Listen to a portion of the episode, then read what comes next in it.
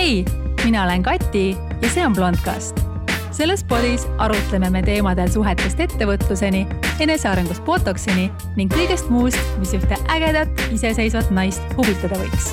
kõike seda otse, ausalt ning huumoriga. mu piltidel võib küll olla filtrit, kuid jutus mitte iialgi. tšauki, kuidas sul läheb? Jälle on selline nädal, kus peale uudiste vaatamist ei piisa ilmselt ka kolm korda pikemast kõnniringist.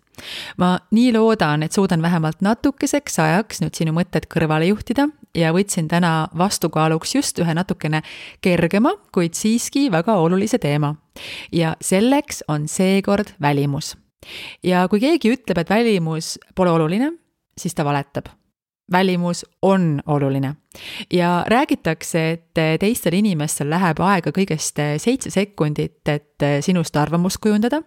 ja seitse sekundit on väga lühike aeg ja lisaks meie kommetele ja väljaütlemistele on siin välimusel väga suur roll.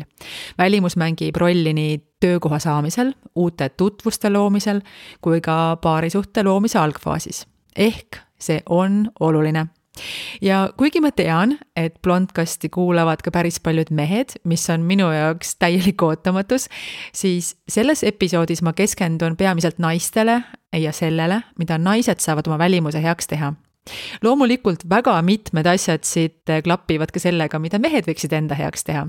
aga võib-olla ma kunagi teen päris sellise meesteri ka, never know selles osas ma siis äh, ei keskendu niivõrd riietusele ja äh, make-up'ile, mis on küll ka väga suur osa meie välimusest ja esmamuljest, aga kuna nad on nii laiad teemad, siis nad väärivad minu arvates täiesti eraldi episoode. täna ma räägin rohkem sellest, et äh, millised me oleme siis nii-öelda alasti. ja ma küsisin Instagramis ka, et mis on olnud parim investeering sinu välimusse ja sain väga palju vastuseid. vist äh, kõige rohkem, mida ma üldse kunagi olen saanud mingi küsimuse peale. ja väga palju vastuseid tõesti, mis mulle ka väga meeldisid ja millega ma nõustun sada protsenti mul oli siin natuke nüüd nuputamist ka, et kuidas ma seda podi siin nagu üles ehitan, et eh, kas siis populaarsuse järjekorras või siis odavast eh, või siis tasuta asjadest eh, kallimateni.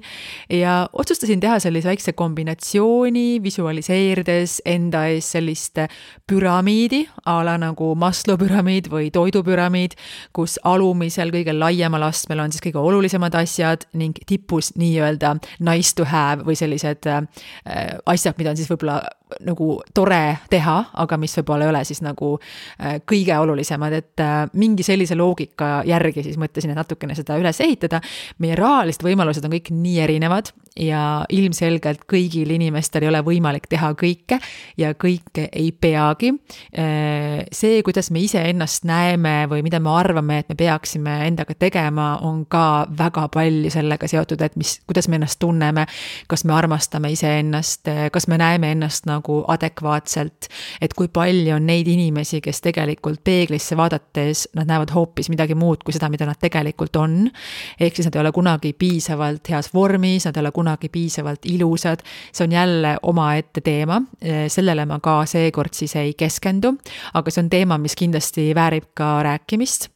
Ehm, see tänane episood on selline nagu minu püramiidil baseeruv siiski eelkõige ja ei pruugi sada protsenti ühtida sinu omaga, aga ma mõtlesin, et ma panen enda Instagramiga teie vastuste siis toppi eh, sellele küsimusele, mida ma teie käest küsisin, ehk siis, et mis on olnud sinu elu parim investeering oma välimusse aga alustame siis kõige olulisemast eh,, nii-öelda vundamendist, eh, püramiidi kõige laiem, kõrgem ja olulisem aste. Ja teate mida, see on meile tõesti kõigile tasuta ja see on meie elustiil kõigepealt harjumuste juures me peaksime siis välja juurima kõik oma pahad harjumused ja asendama need heade harjumustega. harjumuste kohta on väga palju väga häid raamatuid saadaval. tuntum neist on ilmselt siis äh, Atomic Habits ehk äh, aatomharjumused, aga neid on veel. et mine lihtsalt raamatupoodi ja uuri asju halbadeks harjumusteks võivad olla näiteks siis äh, suitsetamine, liigne alkoholi tarbimine, punnide pigistamine, kulmude liiga peenikeseks kitkumine, ma ei tea, juuste kodune blondeerimine, küünte närimine, huulte närimine ähm,, solaariumis käimine, et on palju selliseid asju, mida me teeme, mida me tegelikult ise ka teame, et nad ei ole meile head, aga me ei suuda nendest asjadest mingil põhjusel loobuda.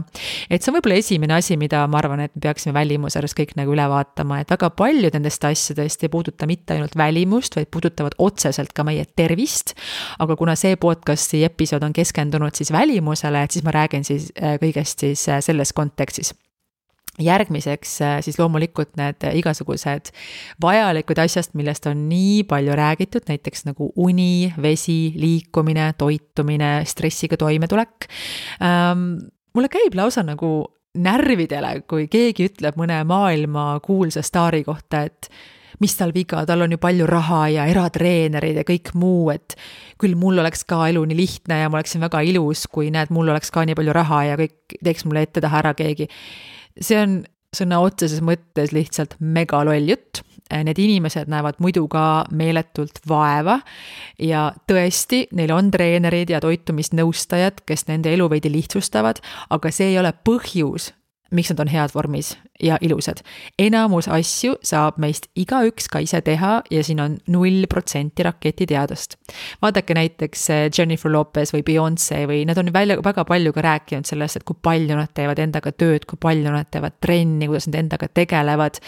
jah, neil on see võimalik, nad on ka avaliku elu tegelased, nad on esinejad, eh, välimus ongi üks ka nende eh, tööriistadest või töövahenditest. et mingis mõttes on see ka nagu loogiline aga mm, nad teevad sellega tõesti tööd ja ükski personaaltreener või toitumisnõustaja ei saa sinu eest seda tööd ära teha. Unest tuleb samuti vist eraldi episood, kuna kvaliteetne uni on üks olulisemaid äh, vaimse ja füüsilise tervise ning äh, ilu mõjutajaid Äh, puhanud inimene on ilus ja puhanud inimene tunneb ennast ka ilusana. ja palun ärge alahinnake munetunde ja kella viie klubi ka, et väga okei okay on seal klubis olla, ma ise ka üritasin kunagi.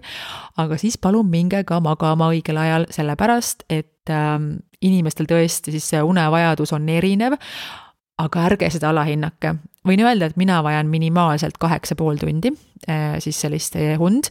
ja kui ma olen eelmisel õhtul veidi liiga palju siis nautinud, äh, siis kindlasti rohkem. aga räägime sellest teinekord veel eraldi ja põhjalikult vesi, äh, mina õppisin vee joomise siis ära umbes äh, kaheksa aastat tagasi ja enne ma ei joonud vett peaaegu üldse. täna ma joon poolteist liitrit puhast vett ööpäevas, pluss muu ja söögi ja joogiga saadav vedelik sinna juurde veel. väline ilu algab seestpoolt ja vesi on üks selle lahutamatuks osaks. mina lisan vee sisse ka veidi mineraale ja joon aluselist vett liikumine, Äh, liikumisel on nii palju erinevaid astmeid, alates rahulikust kõnnist kuni jõusaali trennini välja.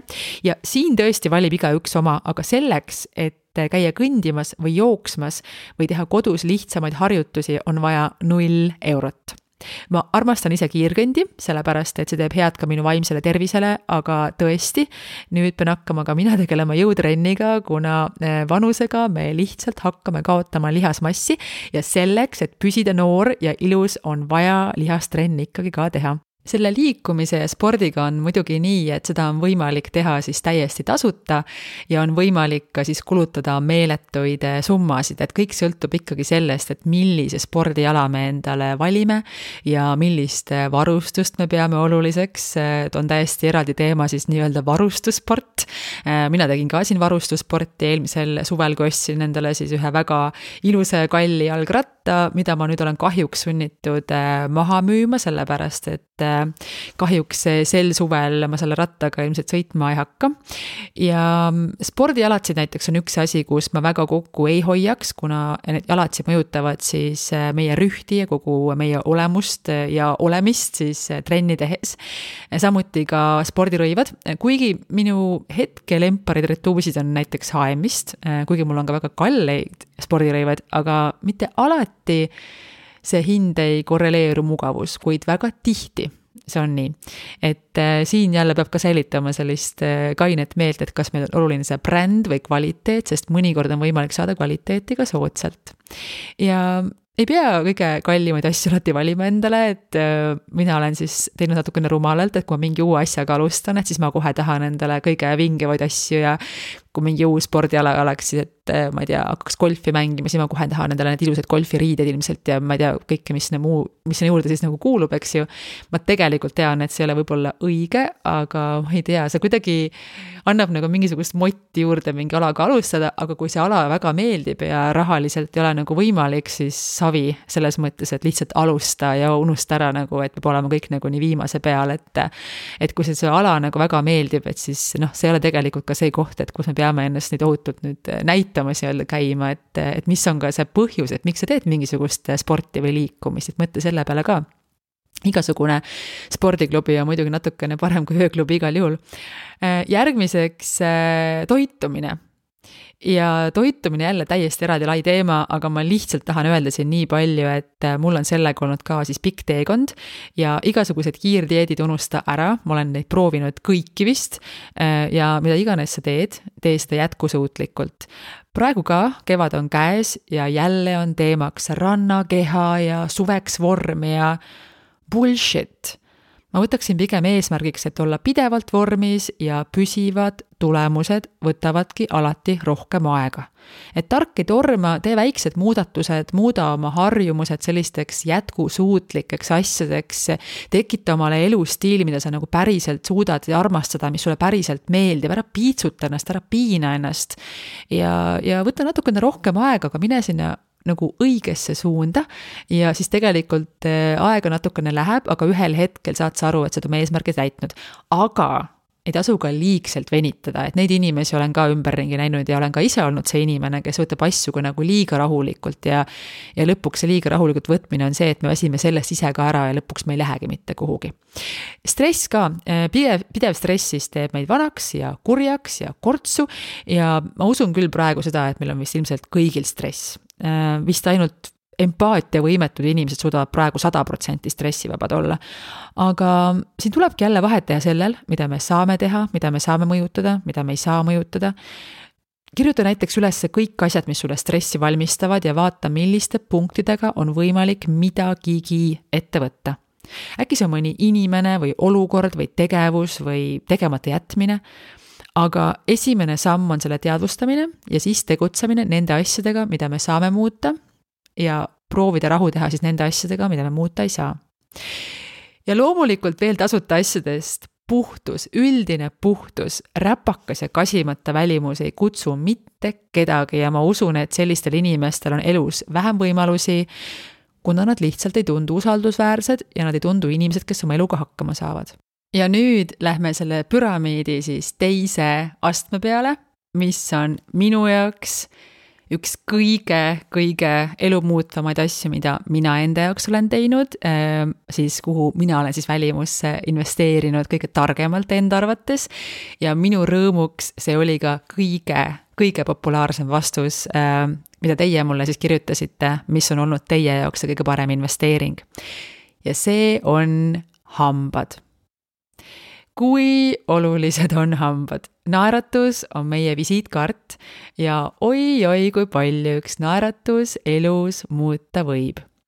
ma alustan siis kõige lihtsamatest asjadest, ehk siis hammaste tervis ja kas te teate, kui paljud inimesed päriselt ei pese kaks korda päevas hambaid? päris paljud et hammaste pesemine, hambaharja vahetamine, iga kolme kuu tagant. Äh, mis puudutab hamba äh, siis pastat, ma ei oska mingisuguseid konkreetseid brände äh, soovitada, ma ise ostan natukene kallimaid hambapastasid. a la mingisugune neli-viis firmat, mis vahepeal mul siin vahelduvad. Need on jah kallimad kui need toidupoe omad, aga hambapastat tegelikult ei lähe üldse nii palju, et räägitakse, et kvaliteetset hambapastat, siis on vaja panna selline hernetera suurus pigem. et ei ole seda vaja sealt tuubist nii palju pigistada ja siis tegelikult no see on noh, see, see ei ole nagu nii kallis lugu, et selle pealt ma kindlasti kokku ei hoiaks. ja hambaniit, hambaniit, ma ütlen piinlikkusega, et ma hakkasin hambaniiti alles mõned aastad tagasi kasutama, no tohutult piinlik. hambaarst küll mul kogu aeg, kui ma käisin ta juures, et nagu, et ma näen, et sa pole jälle hambaniiti kasutanud. ja siis ma lõpuks hakkasin seda kasutama ja ikkagi nüüd, nüüd nagu ilma väga ikkagi ei saa, et äh, õhtuti kord päevas enne magama minekut ma siis enne õhtust hambapesu niiditan oma hambad ära. ja et kes sellega veel ei ole alustanud, et siis hoidke piip ja prillid, noh. et tegelikult nagu sealt tuleb ikka noh ühesõnaga, niiditage hambaid, et tõesti, hammaste tervis, ülioluline. minu lugu muidugi on selline, et ähm, kui mina hakkasin hambaarsti juures käima, siis olid ju need jõledad äh, kraanapuurid, need mingisugused suured, hirmsad, metallist kolisevad, lärisevad niimoodi, et keha rappub, kui sa seal tooli peal oled ja mul on konkreetselt olnud siis trauma. lapsena vist, ma ei tea, kas ma ühe korra vist äh, kuidagi suutsin seal ära käia, aga ülejäänud korrad ma lihtsalt ei läinud või jooksin ära või põgenesin või ja asi päädiski siis sellega, et kui ma olin vist, äh, ma ei tea, kas kaheksateist või üheksateist, siis ma käisin mingisugune ma ei tea, kas oli pool aastat või aasta, aga ma käisin siis lihtsalt järjest hambaarsti juures nii kaua, kui mu hambad olid äh, täiesti korras ja lisaks sellele, kuna mul olid puseriti hambad, siis ma panin endale ka breketid. sellest ma olen rääkinud, mina panin endale breketid suhteliselt äh, hilja, oma puseriti hammastest ma olen ka endale Instagrami pildi pannud.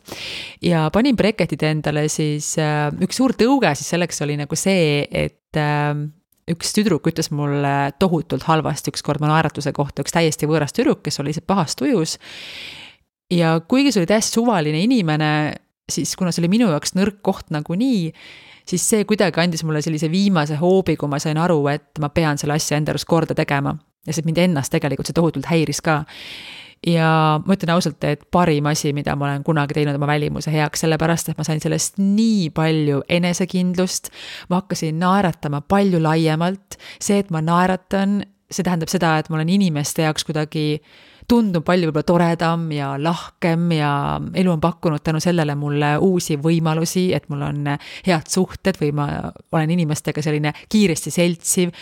nii palju sellest on tänu ilusale naeratusele ja tänapäeval on veel nii palju erinevaid võimalusi ja palju paremaid võimalusi hammaste jaoks ja ma räägingi teile nüüd ühest väga heast variandist. et kuna mina panin breketid endale alles siin, kui ma olin vist kakskümmend kolm, siis äh, ma sain sel ajal just tuttavaks oma toonase ühe äh, elukaaslasega. ja kuidagi just siis, kui need breketid mul ära võeti siis ma kuidagi ei tahtnud seda asja, mis ööseks pidi suhu panema, nagu kanda, sellepärast et me olime just nagu tuttavaks saanud ja ja kuidagi nagu ma ei tahtnud seda kanda, igatahes. ja mu hambad ikkagi natukene läksid viltu tagasi ja kui te mind praegu vaatate, kui ma räägin, siis tegelikult seda ei ole võib-olla näha, sellepärast et äh, kui ma räägin näiteks oma Instagrami story des või fotodel olen, siis ma alati teen nii, et valgus oleks nagu otse näkku, sellepärast et see teeb kõik ilusamaks, see võtab kortse vähemaks ja ja ka hambad hambad tunduvad sirgemad, aga tegelikult, eh, kui valgus mõne vale nurga alt tuleb, et siis mul ikkagi on näha, et need hambad on pisut eh, nihkunud. Eh, samuti ka alt, alumised hambad ja ka hambumine üldiselt. ja siis ma paar aastat tagasi otsustasin, et ma soovin panna endale siis need läbipaistvad kapped, mis, hambakapped, mis siis hambaid sirgeks teevad. ja ma käisin isegi siin arsti juures siin ühes hästi kallis kliinikus siin paar aastat tagasi ja mingil põhjusel jäi see mul katki ja nüüd mingi paar kuud tagasi ma nägin Instagramis jooksmas siis äh, lumilainer kappede reklaami. Ja otsustasin, et nüüd ma võtan selle tee ikkagi jalge alla. Ja aega läks siin natukene, aga eelmisel nädalal sain mina kätte oma hambakaped ja järgmised kuud tegelen siis nüüd sellega, et saada endale selline täiuslik unistuste pärlirida mul ei ole hetkel veel väga palju kogemust jagada, sellepärast et möödas on vähem kui nädal. aga kui ma natukene siin veel nendega harjun, siis ma kindlasti teen Instagrami sellest teemast siis pikemad story'd. täna võin ma öelda nii palju, et väga lahe ikkagi, kuidas aeg on edasi läinud, sellepärast et arvestades eriti seda minu hambaarsti hirmu ja ka kasvõi breketite panekut kunagi, et need kaped on nii palju mugavamad. kogu protsess oli siis selline, et kõigepealt võeti mu hammastest siis jälje väljend, aga nagu sellise skaneerijaga, et ei topitud enam mingisugust äh, savi sulle kurgulakke. ja siis tehti siis arvutis selline programm, äh, kus on siis näha, et äh, kuidas need hambad peaksid siis nihkuma, et neist tekiks selline ideaalne naeratus. ja siis raviplaan näeb siis ette teatud hulga neid kappesid, mida tuleb hakata vahetama iga paari nädala tagant. ja huvitav on seejuures see, et ma sain kaasa ka siis kodus kasutamiseks sellise nagu skänn skänneri, mille ma panen telefoni külge, ma skaneerin oma hambad ise ära, ma saadan selle arstile siis äh, äpi kaudu ja siis arst kinnitab ära mulle, et äh, millal mul on nagu okei okay alustada siis nende järgmiste kappedega, et siis kõik need kapped siis järjest nagu eh, niimoodi nihutavad järjest rohkem sinna idea-, ideaalsuse poole. ja ma nüüd vaatan, kuidas mul siin läheb, et esimesed muljed on väga head, sellepärast et eh, esiteks nad on nähtamatud, keegi teine neid põhimõtteliselt ei näe. söömise ajaks ma pean nad suust ära võtma, aga see on nii huvitav asi, mis ma nüüd avastasin, on see, et äh, ma olen hull näksija, eks ju, mulle meeldib kogu aeg süüa. ja tead sa, ma ei viitsi neid suust ära võtta, mis tähendab seda, et ma reaalselt olengi praegu söönud kolm korda päevas, mitte nagu kaheksa kaheksa või kümme või viisteist korda päevas, sellepärast et ma lihtsalt ei viitsi neid suust ära võtta, ma ei viitsi hambaid pesta vahepeal. et ma lihtsalt, ma olen saanud nagu toitumisega natuke nagu isegi paremaks, et, et ühesõnaga, ma räägin sellest kunagi pikemalt, aga lihtsalt äh, ma olen praegu nagu väga-väga õnnelik nende kappede üle. et aitäh, Lumidental ma ei tea, kuidas seda nüüd ilusti öelda niimoodi, et ma nüüd kedagi ei solvaks, aga tegelikult äkki ma peangi praegu kedagi solvama, äkki ma peangi praegu sind selleks solvama, samamoodi nagu see tüdruk kunagi solvas mind, et sa läheksid ja teeksid oma hambad korda ja thank me later. aga ma ütlen ausalt, et kui ma näen inimest, kellel ma tean, et ei ole rahaprobleemi, ma näen, et tal on kallid riided, ma näen, et tal on mingisugused juuksepikendused või ripsmepikendused või tal on äh, igasugused muud vidinad, tal on hea auto, aga hambad on korrast ära ja hambad on puseriti, ma ütlen, et ma ei saa sellest aru. ma ütlen reaalselt, et ma ei saa sellest aru. et kus su prioriteedid on, et palun tee see ära ja see jutt ka, et, et viltused hambad on isikupärased. Sorry, siin ei ole mitte midagi isikupärast tee oma hambad korda ja kui ma praegu ütlesin sulle halvasti, siis see on väga hea ja te teate väga hästi, et ma ei taha kunagi kellelegi väga halvasti öelda, aga nüüd ma ütlen seda meelega, sellepärast et minu jaoks see muutis minu elu ja ma arvan, et sinu jaoks see muudab ka sinu elu. jah, hambaravi on kallis, Äh, samamoodi nagu ka breketravi või kaperavi, aga kõikide selliste kallimate protseduuride puhul on kindlasti võimalik rakendada ka erinevaid äh, järelmakse ja kuigi ma tavaliselt olen üsna siis igasuguste järelmaksude vastane, siis ma ütlen, et see on koht, kus see mäng nii-öelda väärib küünlaid. ja üldse, kui me räägime siis päris investeerimisest, et siis kõige sellisem standardne vastus võib olla, et, et kuidas alustada või mis on esimene koht, kuhu investeerida, on alati siis kolmas sammas ähm, siis tänu tulumaksu tagastusele, aga ma ütlen, et kui hambad on korrast ära, kui hambas on augud äh, või hambad on puseriti, siis isegi enne seda kolmast sammast tuleks investeerida hammastesse. järgmiseks on ka üks ääretult oluline asi, ehk siis püramiidi siis selline altpoolt kolmas suur lai äh, aste ja selle nimi on nahk. ja see oli ka tähtsuse järjekorras teie vastustest äh, siis teisel kohal ääretult palju vastuseid, kõik, mis seondub äh, meil nahaga, naha kvaliteedi tõstmine ja nii edasi. ja huvitav on see, et mina olen sellest just nagu vanusega alles aru hakanud saama ja ma ei tea, kas see on sellepärast, et aeg oli kunagi teine või ma keskendusin rohkem siis äh, kuidagi meigile või olin harjunud, et on mingisugused punnid ja väga ei mõelnud selle peale, et kust nad tulevad, et pigem selle peale, kuidas neid siis peita ma ei tea, milles asi on, aga ma ütlen seda, et kui ma näen inimest, kellel on ilus nahk, siis see reaalselt torkab silma ja kuidagi see jätab inimesest mulje, et tal on head elukombed, et ta ilmselt toitub hästi, ta ilmselt joob palju vett. ta ilmselt eh, hoolitseb enda eest, see kuidagi annab inimese kohta nii palju informatsiooni ja ma tean seda, et eh, paljud meist võitlevad ka mingisuguste nahaprobleemidega ja mina arvan küll nii, et kui on mingisugune probleem, siis tuleks välja selgitada ikkagi alustuseks see põhjus.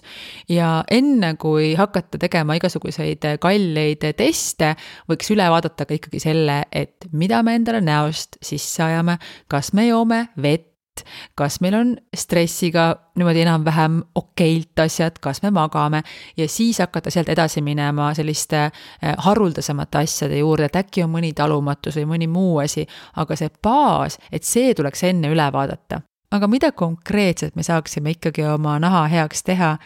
ja siin on ikkagi sellised eh, lihtsad üldreeglid nagu puhasta, koori, niisuta ja palun kasuta SPF kreemi ehk päikesekaitsekreemi. mina jälle tunnistan piinlikkusega, et olen selline hiline ärkaja ja hakkasin kasutama siis SPF kreemi alles mõned aastad tagasi jõudsin ka ennast korralikult ära kõrvetada. Äh, mõned aastad tagasi, kui ma siin veetsin oma suved äh, mere peal, siis äh, isegi seal ma kusjuures ei, ei pannud sellist kõva faktorit näkku, vaid kuidagi mõni päev see jäi täiesti ära, mõni päev panin kord päevas või panin sellist lahjemat kraami. ja asi päädis sellega, et mu nägu oli täiesti lapiline, et mul olid väga tugevad äh, pigmendilaigud äh,. mul on mõned vanad pildid veel oma telefonis alles, ma mõtlen, et kas ma kunagi julgen neid näidata teile või mitte, aga mul olid lausa niimoodi, et mul olid põskede peal siuksed mustad laigud ja nina ja huule vahel ja, ja lauba peal siis nagu, et lihtsalt ma olin nagu nii ära kahjustanud oma näonaha, mida mida ma siis tegin, oli see, et ma käisin siis tegemas äh, laserprotseduure, mis ma sain, tänu millele ma sain need laigud siis sealt ära võetud, ma tegin neid medemises.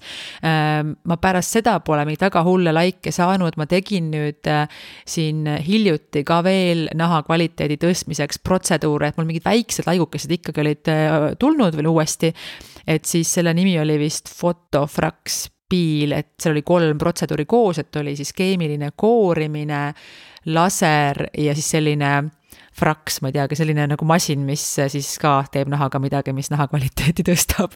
aga igatahes eh, ma olen kuidagi jah, nagu alles eh, viimasel ajal saanud aru, kui oluline see on. loomulikult jällegi see seotub, eh, seondub siis vanusega, sellepärast et kes ei tahaks näha välja noorem ja ilus ja, ja ma olen võtnud selle endale küll üheks selliseks nagu püha eesmärgiks, et ma oma näonaha eest hoolitsen.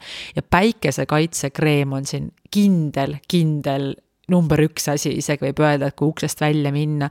et äh, ma olen endale praegu lausa siin varunud äh,, mul on siis äh, näost kindlasti siis äh, viiskümmend faktor äh,, ilma selleta uksest välja ei lähe ja õhtuti ka ikkagi, et ma võtan selle meigi alati nahalt maha, sellepärast et eh, ma arvan, et me kõik oleme tundnud seda tunnet, et mis on hommikul ärgates, eh, kui me ärkame selle eelmise päeva meigiga. mõnikord võib nii juhtuda, see tähendab seda, et ju oli hea pidu, aga see ei tohiks saada mingisuguseks eh, siis harjumuseks, sellepärast et see on ikkagi väga kehva harjumus. ja mm, hommikul ärgata siis sellise puhta värske nahaga on lihtsalt nii mõnus tunne ja ma arvan, et see juba ise tekitab sellist tunnet, et äh, ma olen ilus ja täna tuleb hea päev. teate, nahaga seoses ma avastasin ka siin hiljuti ühe oma uue täieliku lemmiktoote ja täiesti ootamatu toote, sellepärast et tegemist on siis siidist voodipesudega. ja ma ei ole mitte kunagi nagu väga mõelnud selle peale, et kuidas nagu voodipesud mõjutavad minu nahka. et ma olen pigem keskendunud sellele, et mis tunne mul seal voodis on ja kas mul on seal mõnus. ja ma ise olen kasutanud siis sellist äh, tüüpilist äh, peenest puuvillast äh, voodipesu. ja ma olen kuulnud küll, et see siid justkui peaks olema parem juba iseenesest. aga ma ei tea, kuidagi mingi harjumus võib-olla või kuidagi, ma ei teagi, et mul on ikkagi see mingi standard nagu, mis mulle meeldib, mulle meeldib selline hotellivalge, selline peenest puuvillast voodipesu igatahes, ma ei ole mitte kunagi mõelnud selle peale, et eh, kui ma magan sama padjapüüriga näiteks terve nädala, et mis seal padjapüüri sees siis toimuma hakkab. Ja tegelikult on see, et isegi kui me oma naha ära puhastame õhtul, mis on alati abiks, siis kõik see, mis meie nahast ikkagi välja tuleb, imendub sinna eh, kanga sisse ja kui me sellesama padjapüüriga siis magame veel mitu ööd järjest, et siis see padjapüür hakkab meile ka need baktereid nagu öösiti tagasi andma ja siis ma avastasin mõni aeg tagasi sellise brändi nagu Aino Skincare, jälle Instagramist, väga tänuväärne koht. ja tegemist on antibakteriaalsete siidist voodipesudega. esiteks, nad on muidugi mega ilusad. teiseks, nad on väga-väga mõnusad ja ma reaalselt ei tahagi voodist välja tulla, kui ma seal pesude vahel olen. ja kolmandaks, nad on innovaatilised ja mis neist teeb innovaatilise ja miks ma praegu räägin nagu nendest siin nahateemas, on see, et neis sisaldub selline hõbejoonniit, mida kasutatakse ka haiglates ja operatsioonidel, et bakterid ei tuleks haava peale ehk siis äh, seal on sellised nagu looduslikud antibakteriaalsed hõbejoonid, mis vähendavad ka enamikke aknet põhjustavaid baktereid pea üheksakümmend üheksa protsenti ja see on päriselt siis testitud aga ikkagi ma ei saa üle ka sellest, kui mõnusad nad on ja kellel ei ole võimalik osta näiteks endale kogu setti, et siis äh, kasvõi näiteks endale osta siis äh, padjapüür, mis on antibakteriaalne, et et see võiks olla selline hea teema, mille peale mõelda juhul, kui sellist äh, ostu ei ole üldse võimalik teha, siis ma soovitan ikkagi vaadata ka üle oma praegused voodipesud selle mõttega, et äh, kui tihti me seda voodipesu siis peseme. see on ka üks põhjus, mikspärast äh, ma olen siiani eelistanud näiteks valget voodipesu, et siis ei jää nagu võimalust ka, et et ei jää nagu märkamata, et kui on kuskil mõni plekk või midagi on määrdunud, et, et kuidagi neid valgeid voodipesusi kuidagi automaatselt nagu pesed ka tihedamini, vähemalt minu kogemus ütleb nagu seda kuigi Aino puhul ma tegin nüüd küll erandi ja võtsin hoopis tumeda voodipesu, sellepärast et see on antibakteriaalne. aga ma läheksin korraks tagasi veel näo niisutamise juurde, mis peale näo puhastamist on siis ka väga-väga oluline. ja mul ei ole siin nagu väga äh, konkreetseid lemmikuid, sellepärast et äh, ma olen selline suur katsetaja kui ma midagi leian, mis mulle väga meeldib, siis see asi jääb minuga aastateks. aga ma olen kasutanud siis vahel apteegi kosmeetikat, ma olen kasutanud ka väga kalleid kreeme. mu üks selline viimaseid oste oli selline kolmesaja eurone näokreem, ma tahtsin lihtsalt näha, et kas see päriselt on ka nii hea. aga ma ütlen ausalt, et ma nagu ei tundnud, et see oleks oluliselt parem sellest kahekümne viie eurosest äh, apteegikreemist, mida ma kasutasin, et äh, ma hetkel proovin ka ühte näoõli, äh, mis mulle väga meeldib, et ma natukene seda veel testin edasi ja kui ma sellele annan kümme punkti kümnest, et siis ma räägin sellest teile ka mis nägu muidugi veel ülitõhusalt niisutab, on igasugused ilusüstid, näiteks eh, mesoteraapia või biorevitalisatsioon, et sellest ma räägin ka ühes Blondcasti episoodist, eh, mille nimi on eh, Botox ja kumminäod, vist oli nii täitsa Blondcasti alguses, otsige see ülesse. ma olen selle episoodi kohta saanud ka päris palju tagasisidet ja palju küsimusi, et kus ma ise käin, ma käin Medemises, see on see vastus ja kui rahaliselt vähegi kannatab, siis tegelikult ma neid igasuguseid äh, nahka niisutavaid ilusüste absoluutselt ei kardaks. Äh, nad on väga efektiivsed ja eriti juhul, kui sul on näiteks valida, kas ostad endale paarisaja eurose näokreemi või teed selle protseduuri, siis mina teeksin selle protseduuri. et see läheb ikkagi palju sügavamale ja niisutab palju tõhusamalt ja niisutavate süstide juurest äh, siin sujuvalt äh, täitesüstide juurde. ja täitesüstid on küll üks asi, millesse võiks siis nii-öelda investeerida, äh, kui tegemist on siis asjaga, mis võib seda meie nägu tasakaalustada ja seda teha paremaks ja ilusamaks. kuna ma olen sellest teinud terve podcast'i episoodi, siis ma ei taha ennast korrata, aga üks asi on mul hinge peal küll. palun ole mõõdukas palun ära lase endale süstida ahvi nägu, eriti mis puudutab huulefillerit ahvinägu on see, kui huulefiller on migreerunud juba huulte ümber ehk kogu suud ümbritsev osa on ka juba kõrgem nagu Bart Simpsonil ja vahel mulle tundub, et täitesüstid on nagu uus solaarium, samamoodi nagu kunagi inimene ei saanud aru, et ta juba liiga pruun on, siis ei saa tänapäeval mõni naine enam aru, kui huuled on liiga suured. ja teate, keegi ei ütle ka ja ega ma tegelikult ise ka ei ütle, välja arvatud kõige lähedasemad eh, sõbrannad, eh, kellele mul pole olnud põhjust öelda. ja kui inimene ise aru ei saa, siis ta lihtsalt ütleb selle peale, et et ma nüüd kuidagi andsin talle heiti või solvasin teda, et mul ei ole mõtet nagu Instagramis inimestele kirjutada. aga ma vaatan küll mõnikord ja mõtlen, et, äh, et noh, miks nende lähedased inimesed ei ütle neile. et ühesõnaga, ära tee endale ahvi nägu, see ei ole päriselt ka ilus, see näeb nagu megarets välja. mina ise lasin hiljuti üldse endal huulefilleri korraks ära lahustada, see oli megavalus kusjuures, aga seda on vahel vaja teha ja minu põhjus oli siis selles, et mul oli seal ikkagi peidus oli üks mitme aasta tagune käkk, mille korrigeerimisega ma siin kogu aeg tegelesin, kuni lõpuks otsustasime, et alustame nullist, et, ähm, et jah, eemaldasin oma huulefilleri, äh, mul ei ole seda olnud vist juba siin pea kuu või isegi kaks varsti juba, ja eks ma siis varsti, varsti teen seda natukene uuesti ja vaikselt-vaikselt, tasakaalukalt ja ja mul on küll sellised sõbrannad, kes mulle kindlasti ütlevad, kui ma liiale lähen. Botox ka, Botoxi kohta tahan ka öelda ainult seda, et parem varem kui hiljem, et kui sul ikkagi kulmude vahel on seal see kuri korts, siis mine võta see korts ära. ma tegelikult, ma saan aru, et kui inimesed kardavad, et esimene kord ja hirmus ja nii aga ma ütlen ausalt, et kui sul on kahe kulmu vahel korts ja sul on see võimalus rahaliselt see ära teha, siis siin ei ole üldse minu arust nagu mitte mingisugust teemat isegi arutada, sellepärast et kui sul see korts süveneb, siis seda hiljem ära võtta on palju keerulisem ja aeganõudvam. et ära lase sinna sellist nagu vagu tekitada, kuigi on võimalik ka seda vagu kuidagi ära võtta, aga see võtab palju rohkem aega ja kannatust ja raha. ehk kui sinna hakkab tekkima see korts, võta see ära, väga suureks abiks on ka loomulikult see, et sa kontrollid siis, et kuidas sa oma nägu liigutad, et kas sa kogu aeg siis grimassitad või sa kuidagi ma ei teagi, ma nüüd ei tahaks öelda, et kõik peaks mingid kivinäod olema, sellepärast et naeratage nii laialt kui vähegi võimalik. aga mina olen ka selline näiteks suur imestaja, et mul otsmik on kogu aeg triibuline, sellepärast et ma kogu aeg tahan väga imestada. kurjuse kortsu mul jälle ei ole tekkinud kunagi endal ja siis mina käin nende imestamiskortsudele ikkagi seda äh, niimoodi nõela saamas vahel, sellepärast et, et muidu mul on siin tõesti kartuliveod varsti siin mõne aasta pärast, et see on see asi, mida mina teen paar korda aastas ja ma ei näe absoluutselt, et siin oleks üldse mingi teema, et see kuidagi oleks mulle peaks kuidagi halb olema või, või see paistaks välja või oleks kole või noh, siin ei ole teemat, ühesõnaga. Ja nüüd ilusüstide juurest äh, hüppaks korra ka veel äh, juuste juurest läbi. Ja juustega on nii, et äh, ma midagi erilist nendega siis ei tee, kuna ilu algab seestpoolt, siis on väga palju saadaval ka erinevaid juuksevitamiine ja kuigi ma tavaliselt ei poolda väga seda, et niimoodi pimesi hakatakse vitamiine sisse laksima, siis ma tegelikult olen küll teinud erandi siis sellistele juuksevitamiinidele ja D-vitamiinile talviti ja nüüd käisin Synlabis just ka testimas ja see oli minu elu esimene kevad, kus mul on D-vitamiin normis, sellepärast et ma terve talve sõin D-vitamiini.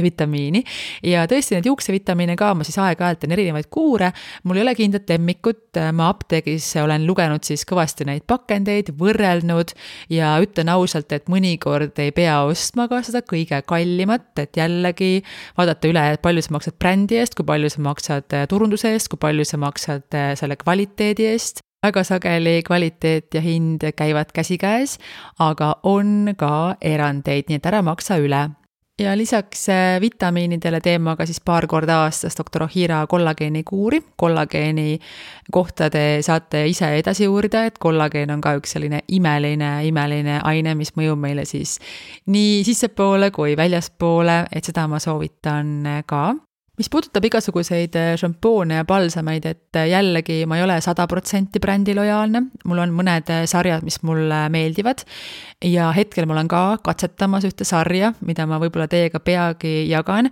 üldiselt ma teen nii, et ma juuksed pesen siis sellise pigem kohevust andva šampooniga ja siis kasutan sellist niisutavamat palsamit, et, et see on minul tavaline selline tavasett ja siis pihustan ka sellist mingisugust juustesse jäätavat äh, siis äh, spreid või, või kasutan pisut siis nagu juuste otsas äh, mõnda õli.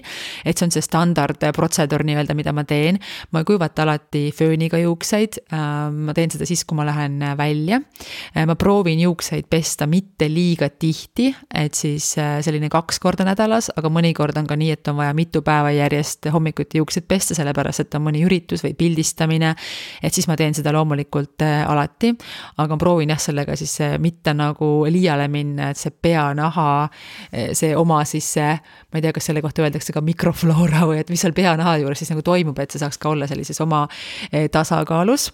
Eh, juuste juurde või juuste seisukorra juurde kuulub kindlasti ka hea juuksur ja minul on küll niimoodi, et küll ma olen ikka katsetanud siis erinevate juures, sellepärast et ma ikkagi üldse ei taha püsida.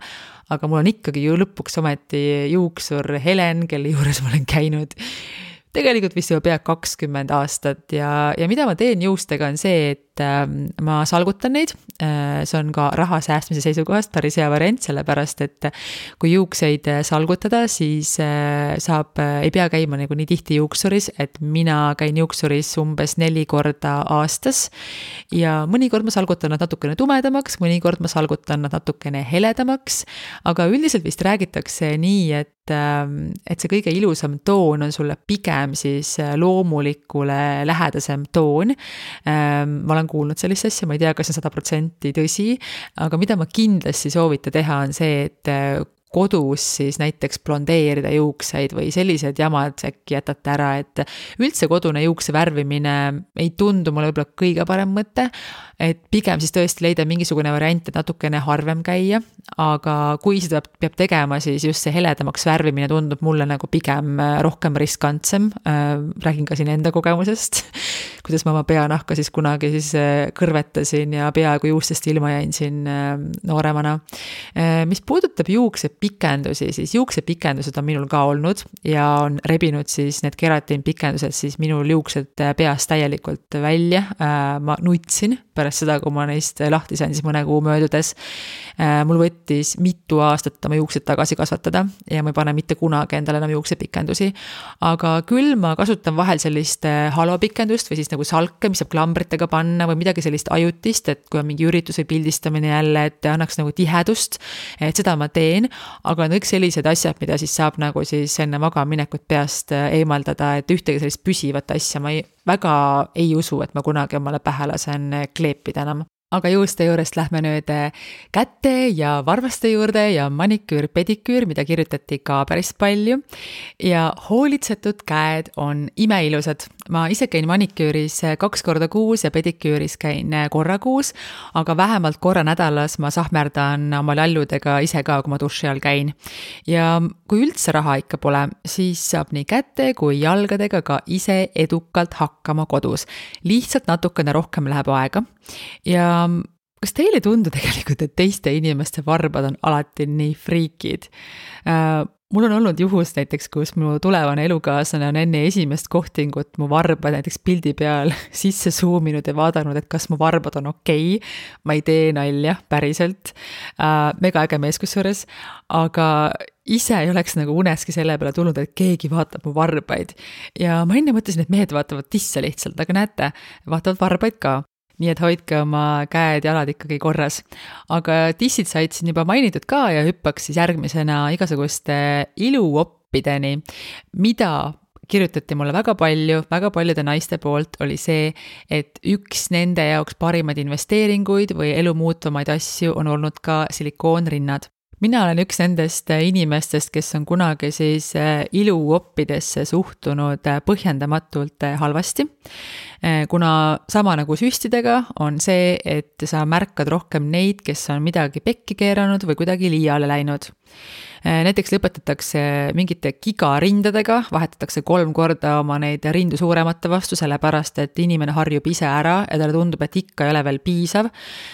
Mis lõpuks päädib sellega, et su keha näeb välja kohmakas. sa võid olla väga sale, aga sa ikkagi tundud kuidagi kobakas, jälle see on maitse asi, mina ei kritiseeri mitte kedagi, seda ma olen elus õppinud.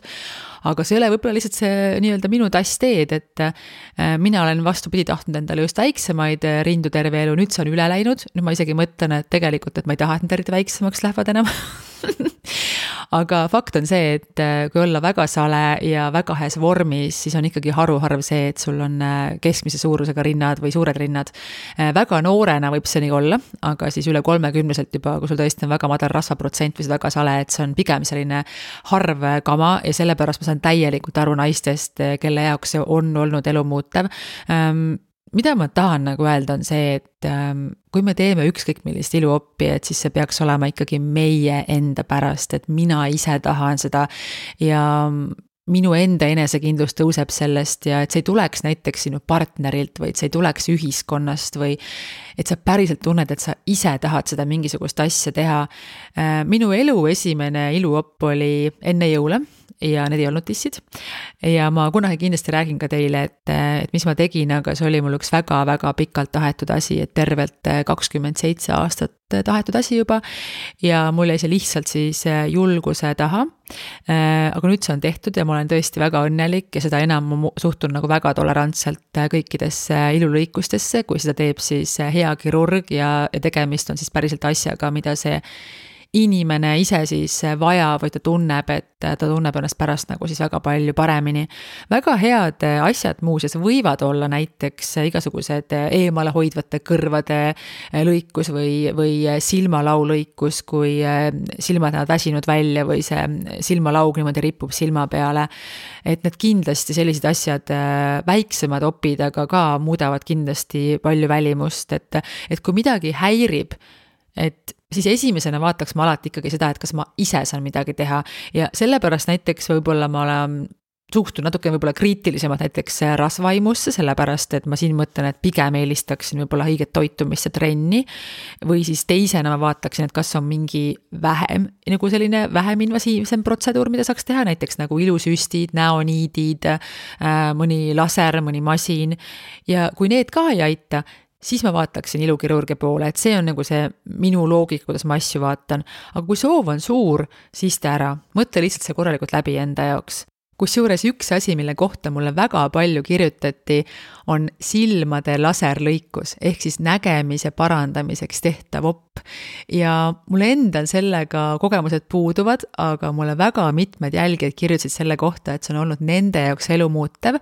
ehk kui sul on ka silmadega siis äh, mingi selline probleem, mida saaks selline op lahendada, siis vähemalt selle tagasiside või vastuste põhjal ma julgen seda soovitada. isegi kui mul endal selle kohta nagu otseselt ei ole äh, väga tugevat arvamust, kuna pole sellega kokku pidanud puutuma, aga kui sa oled kahe vahel, siis tõesti, et seda siis ka kirjeldati väga palju kui elu muutvat äh, protseduuri. Äh, mis veel võib olla, võib olla ka mõne sellise väga häiriva sünnimärgi op samamoodi, siis mõne väga häiriva sünnimärgi eemaldamine ja mis üldse nüüd puudutab sünnimärke, siis palun käige kontrollimas oma nahka, sellepärast et äh, mul on tervelt kaks sõbrannat, kellelt on siis eemaldatud melanoom, äh, kes lihtsalt on käinud rutiinselt kontrollis, nad ei ole üle päevitanud ega mitte midagi. palun käige aeg-ajalt kontrollimas oma nahka. Ma ei, ma ei jõua nagu liiga palju vist rääkida sellest, et kui kui oluline on see, et me enda poolt teeksime nagu kõik selleks, et olla terved, elada kaua, et ei tõesti ei pea hulluks nüüd minema, aga käia naistearsti juures ja kontrollida oma rindu, äh, kontrollida oma nahka, selliseid asju ikkagi võiks teha, et palun tehke seda ja nüüd jõuaks siia sellise kategooria juurde, selle püramiidi siin tipupool nagu, mille ma inglise keeles võiks öelda, et selline nice to have või siis selline asjad, mis on väga toredad, äh, aga ei ole võib-olla isegi otseselt kohustuslikud. Ja mm, näiteks siin on igasugune dekoratiivkosmeetika, mis loomulikult on nagu selles mõttes igapäevane asi, aga ma, ma tunnen ise nagu seda, et kui kui see muidu, kui sul on imeilus näonahk ja, ja kui sa oled enda eest hoolitsenud, siis tegelikult seda meiki ei peagi nagu nii palju näkku panema. Ähm, ma ise mõtlen juba päris tükk aega, et kas ma peaksin tegema oma sellise eh, ilulemmikute highlight'i Instagrami, sellepärast et mul on tõesti siis kosmeetikaasjade juures siis mõned sellised lemmikud äh,. mõni maksab kümme eurot, mõni maksab paarsada eurot äh, ja kordan veel kord, mulle väga meeldib äh, katsetada aga kaks sellist tarkusetera ma tooksin siin küll välja, et osta pigem vähem, aga kvaliteetset. ja lõpuks on nii, et kui sa hakkad mõtlema, et milliseid meigiasju sa kasutad, sul on ikkagi lõpuks need mingi viis-kuus toodet, mida sa kasutad iga päev. ja siis on hunnik asju, mida sa oled ostnud, avanud ja siis see seisab sul kuskil. et ära osta igasugust mudru kokku, et äh, mõtle, kui palju kvaliteetset sa saaksid hoopis sellesama raha eest, äh, kui sa ostaksid vähem. ja teine tarkusetera on see, et ära osta enne, kui sul see vana asi saab otsa. või kui on tõesti mingisugune suur soodukas, et siis äh, osta, aga ära seda uut toodet enne lahti tee, kui see vana on otsas. ja kordan veel kord, et vabalt võib kiigata ka apteegikosmeetika poole, samuti mineraalkosmeetika on väga hea ja jälle seesama SPF BFF, et ühesõnaga ka kosmeetikatoodetes tegelikult on hea, kui on väike lisakaitse veel olemas. väga palju kirjutati mulle ka püsimeigi kohta ja püsimeigiga on võimalik siis teha äh, kulmusid, äh, huuli, äh, lainerijoont silmadele. ma ise olen kunagi aastaid tagasi proovinud siis sellist asja nagu microblading, aga ma arvan, et ma uuesti seda enam ei tee, sellepärast et see kulus kuidagi lõpuks selliseks häguseks ja täna näiteks kulmudega ma teen lihtsalt nii, et ma neid siis iga kahe kuu tagant käin siis nii-öelda lamineerimas ja siis see teine kuu ma siis üle kuu niimoodi käin ja siis see teine kuu ma tavaliselt värvin äh, kodus ise, sellepärast et ma oskan, aga kui sa ei oska, siis loomulikult äh, võib käia ka korra kuus kuskil. Äh, jah, väga huvitav, see püsimeik on huvitav, et ma mõtlen selle peale, et see huulte püsimeik, kui see on hästi tehtud, võib ka päris ilus tegelikult olla, aga hetkel ma hetkel ei ole praegu mul prioriteet. ja ma nüüd vaatan kogu seda nimekirja päriselt, kogu see nimekiri, mida ma tegelikult äh, ette lugesin praegu reaalselt, kõik asjad, süstid ja opid ja meik ja kreemid ja tegelikult naine olla on ikkagi nagu retsilt kallis. aga kuna raha on meil tõesti siis äh, piiratud hulk, siis ähm, kuhu see raha siis panna välimuse osas? ja ma arvan, et siin peaks igaüks äh, jälgima ikkagi oma enesetunnet ja sisetunnet ja seda, et mis sind teeb enesekindlaks, mis sind teeb ebakindlaks ja mida sina päriselt ise tahad teha. minu soovitus number üks on siin see, et tee oma hambad korda, number kaks on see, et hoolitse oma näonaha eest ja tõsta oma naha kvaliteeti ja kõik muu tuleb peale seda. tõesti kõik need punktid, mis ma siin lugesin nüüd, äh, ole terves kaalus, äh, tee trenni, liigu, tee hambad korda, tõsta naha kvaliteeti, hoolitse juuste ees, käi maniküüris, pediküüris, äh, kasuta kvaliteetset make-up'i, isegi võib-olla tuleb vajadus mõne iluopi suhtes aga veel lisaks selline asi nagu massaaž. et teate, kui mina olen käinud massaažis, ma tunnen ennast pärast nii mõnusalt ja nii ilusana ja ma arvan, et see kiirgab kuidagi ka väljapoole, et ärme unusta ka selliseid, selliseid enese poputamise muid protseduure, mis tegelikult tekitavad meile nii mõnusat enesetunnet, et me kohe automaatselt näeme ka nagu ilusamad välja. lisaks ka hea parfüüm, ilus pesu ja enda armastamine. ja hoolitsetud inimene on alati ilus, isegi siis, kui tal kogu tilulilu jaoks raha ei ole. ja õnnelik inimene on ilus ja need pole asjad, mis meid õnnelikuks teevad. ja armunud inimene on ilus. nii et lase kevad südamesse ja kui kedagi teist silmapiiril pole, siis armu iseendasse. ja soovingi sulle nüüd ilusat, õnnelikku olemist ja järgmisel nädalal juba uus teema. tšau-tšau! aitäh, et kuulasid Blondcasti. kui soovid minu tegemistega kursis olla, siis jälgi mind Instagramis at blondcastpod. uus osa juba järgmisel kolmapäeval. Kuulmiseni